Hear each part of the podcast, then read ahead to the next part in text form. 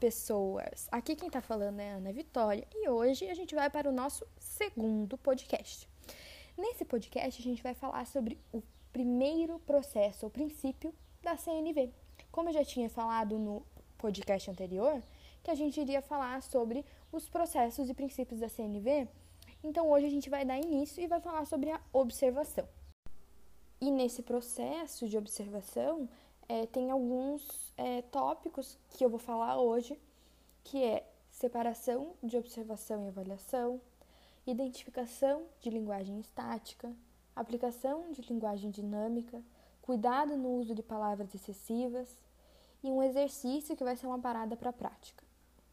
Então, para iniciar é, o, esse primeiro processo, né, ou princípio, é, da CNV, que seria a observação, ele fala sobre observar sem avaliar, sobre separar a observação da avaliação.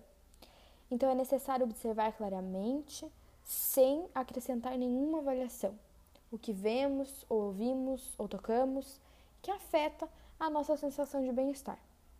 É nesse processo, no processo de observação, que a gente vai expressar clara e honestamente como estamos ou como estamos nos sentindo para a outra pessoa. Além disso, é muito importante dizer que quando a gente combina a observação com a avaliação, a gente diminui a probabilidade de que os outros ouçam a mensagem que desejamos transmitir.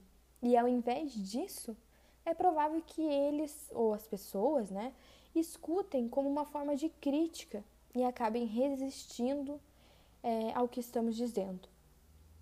Então, a CNV ela acaba nos distanciando e se abstendo de avaliar. Ela apenas requer que mantenhamos a separação entre as nossas observações e nossas avaliações. Então é por isso que a CNV ela é uma linguagem dinâmica, uma linguagem que desestimula generalizações estáticas. Pelo contrário, as avaliações devem sempre se basear nas observações específicas de cada momento e contexto. E tem um semanticista chamado Wendell Johnson que acabou observando que nós criamos muitos problemas para nós mesmos quando a gente usa uma linguagem estática para expressar ou captar uma realidade que está sempre mudando. Então, para ele, a nossa linguagem é um instrumento imperfeito, criado por homens antigos e ignorantes.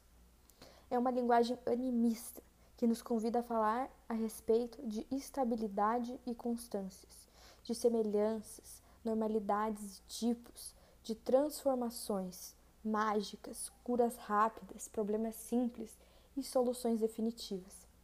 E é esse mundo que nós tentamos simbolizar com uma linguagem é um mundo de processos, de mudanças, de diferenças, de dimensões, de funções, de relações, de crescimentos, interações, desenvolvimento, aprendizagem, abordagem e complexidade. E o desencontro entre o nosso mundo, sempre em mutação, e as formas que são relativamente estáticas da nossa linguagem é a parte do nosso problema. No entanto, as observações elas devem ser feitas de um modo específico para um tempo e contexto determinado, em que nossa linguagem é muito importante nesse processo. A gente precisa se desvincular dessa linguagem estática, pois vivemos em um mundo de mudanças e de transformações. E também separar as nossas observações das nossas avaliações para que o outro possa entender aquilo que a gente deseja expressar, aquilo que nós sentimos, aquilo que, ele, que nós queremos que ele entenda. Então, no livro de Marshall, é, ele acaba dando um exemplo de que acaba ficando mais fácil de observar. E um exemplo dessa linguagem que Marshall apresenta no seu livro é um, duas frases, em que a primeira é assim: vou falar para vocês. Zequinha não marcou nenhum gol em 20 partidas. E a outra frase é: Zequinha é um péssimo jogador de futebol.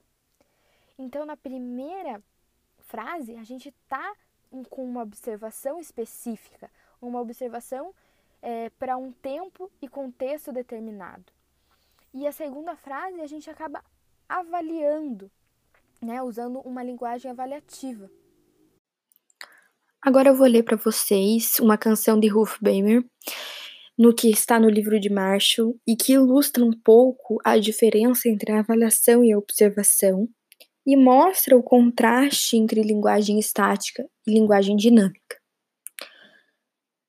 Ele inicia assim: Nunca vi um homem preguiçoso. Nunca vi um homem que nunca corria enquanto eu observava. E já vi um homem que às vezes dormia entre o almoço e o jantar e ficava em casa em dia de chuva. Mas ele não era preguiçoso. Antes que você me chame de louca, pense: ele era preguiçoso ou apenas fazia coisas que rotulamos de preguiçosas? Nunca vi uma criança burra.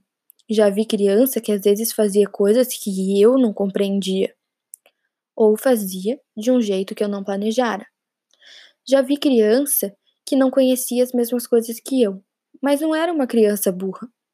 Antes de chamá-la de burra, pense: era uma criança burra ou apenas sabia coisas diferentes da que eu sabia?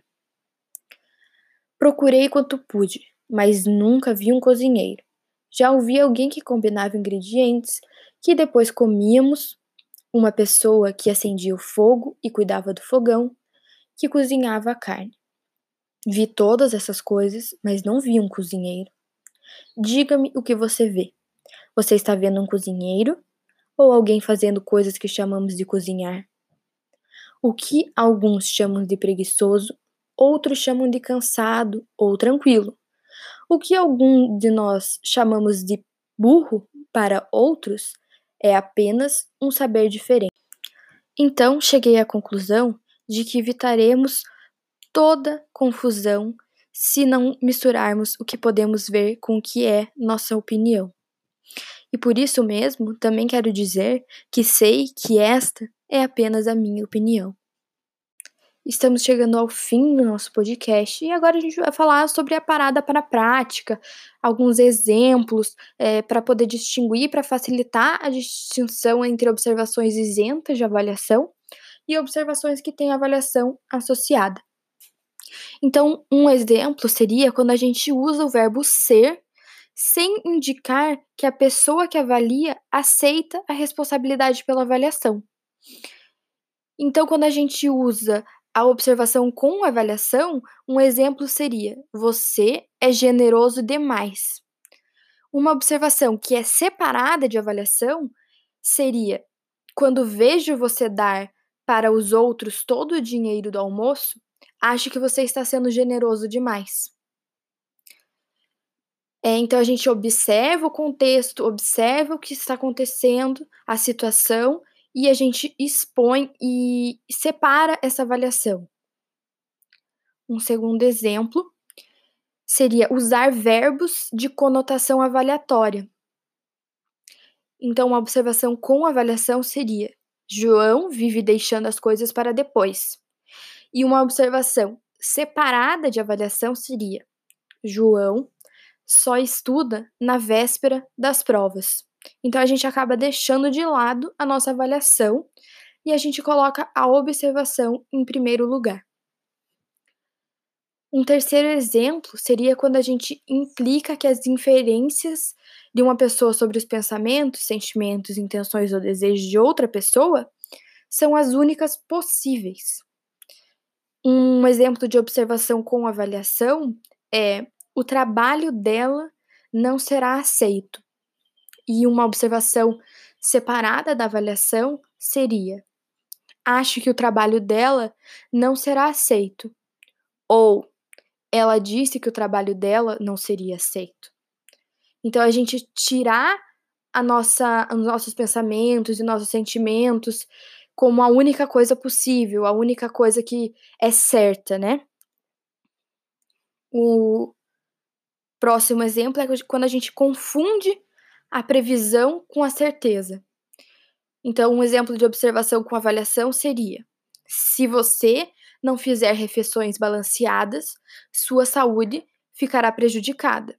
E uma observação sem avaliação seria: se você não fizer refeições balanceadas, temo que sua saúde ficará prejudicada. O exemplo número 5 é quando a gente não consegue ser específico a respeito das pessoas a quem a gente está se referindo. Então, uma observação com avaliação é quando a gente diz os estrangeiros não cuidam da própria, própria casa. E uma observação que é sem avaliação, que é separada né, da avaliação, é, seria: não vi aquela família estrangeira da outra rua limpar a calçada. O exemplo número 6 seria usar palavras que denotam habilidade sem indicar que está sendo que se está fazendo uma avaliação. Então a observação com avaliação, um exemplo seria: Zequinha é péssimo jogador de futebol. E uma observação sem avaliação seria: em 20 partidas, Zequinha não marcou nenhum gol. E por fim, o último exemplo é quando a gente usa advérbios e adjetivos de uma maneira que não indica que se está fazendo uma avaliação. Então, uma observação com avaliação, um exemplo seria: Carlos é feio. E uma observação separada de avaliação seria: a aparência de Carlos não me atrai. Chegamos ao fim do nosso podcast de hoje. Agradeço do fundo do coração. Espero que gostem e escutem com compaixão. E fiquem ligados nos próximos podcasts, que a gente vai dar continuidade aos princípios da CNV e vocês vão poder entender e compreender um pouco melhor. Obrigada. Até a próxima.